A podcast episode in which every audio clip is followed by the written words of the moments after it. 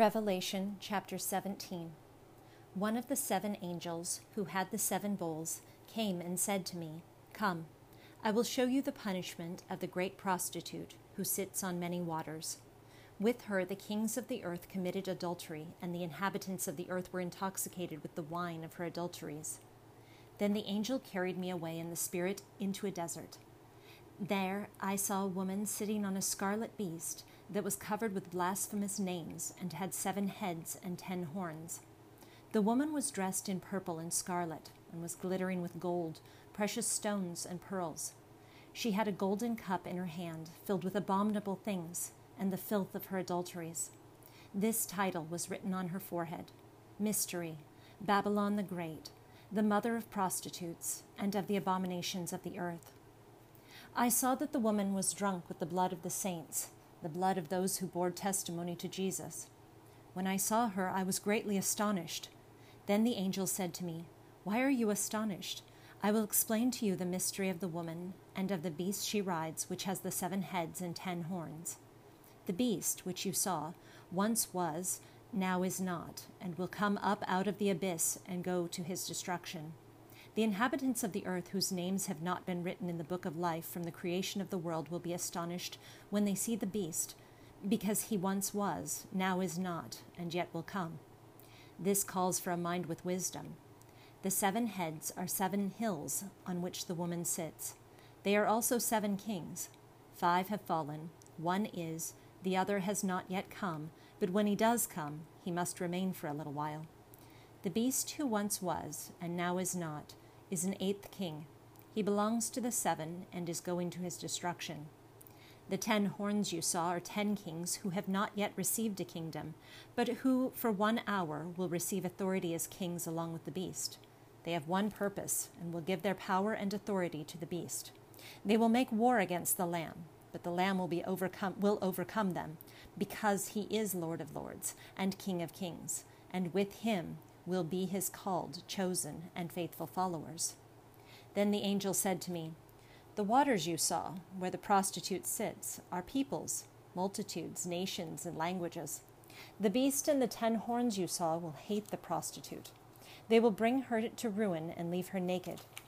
They will eat her flesh and burn her with fire.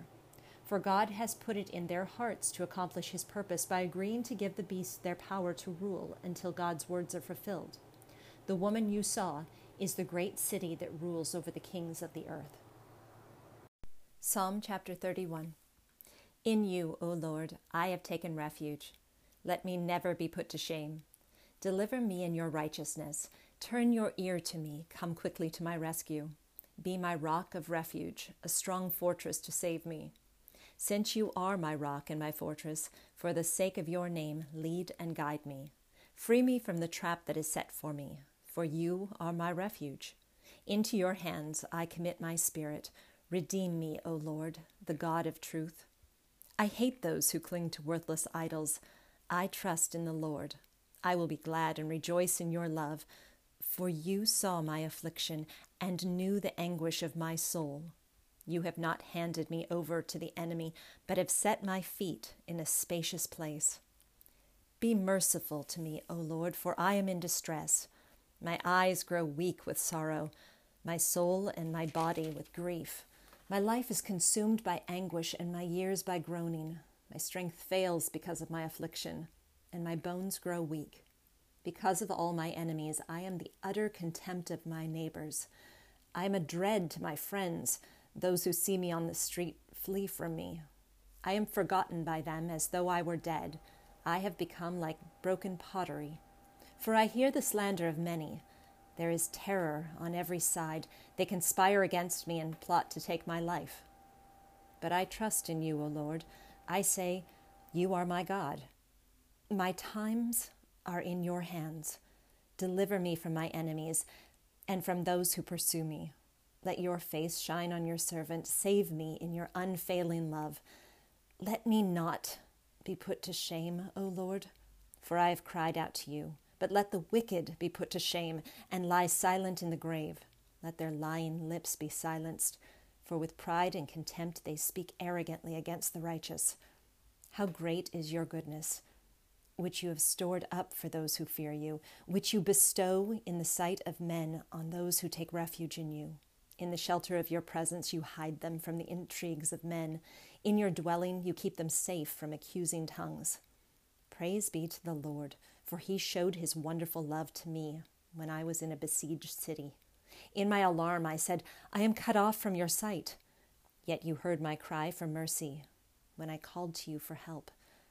Love the Lord, all his saints. The Lord preserves the faithful, but the proud he pays back in full. Be strong and take heart, all you who hope in the Lord.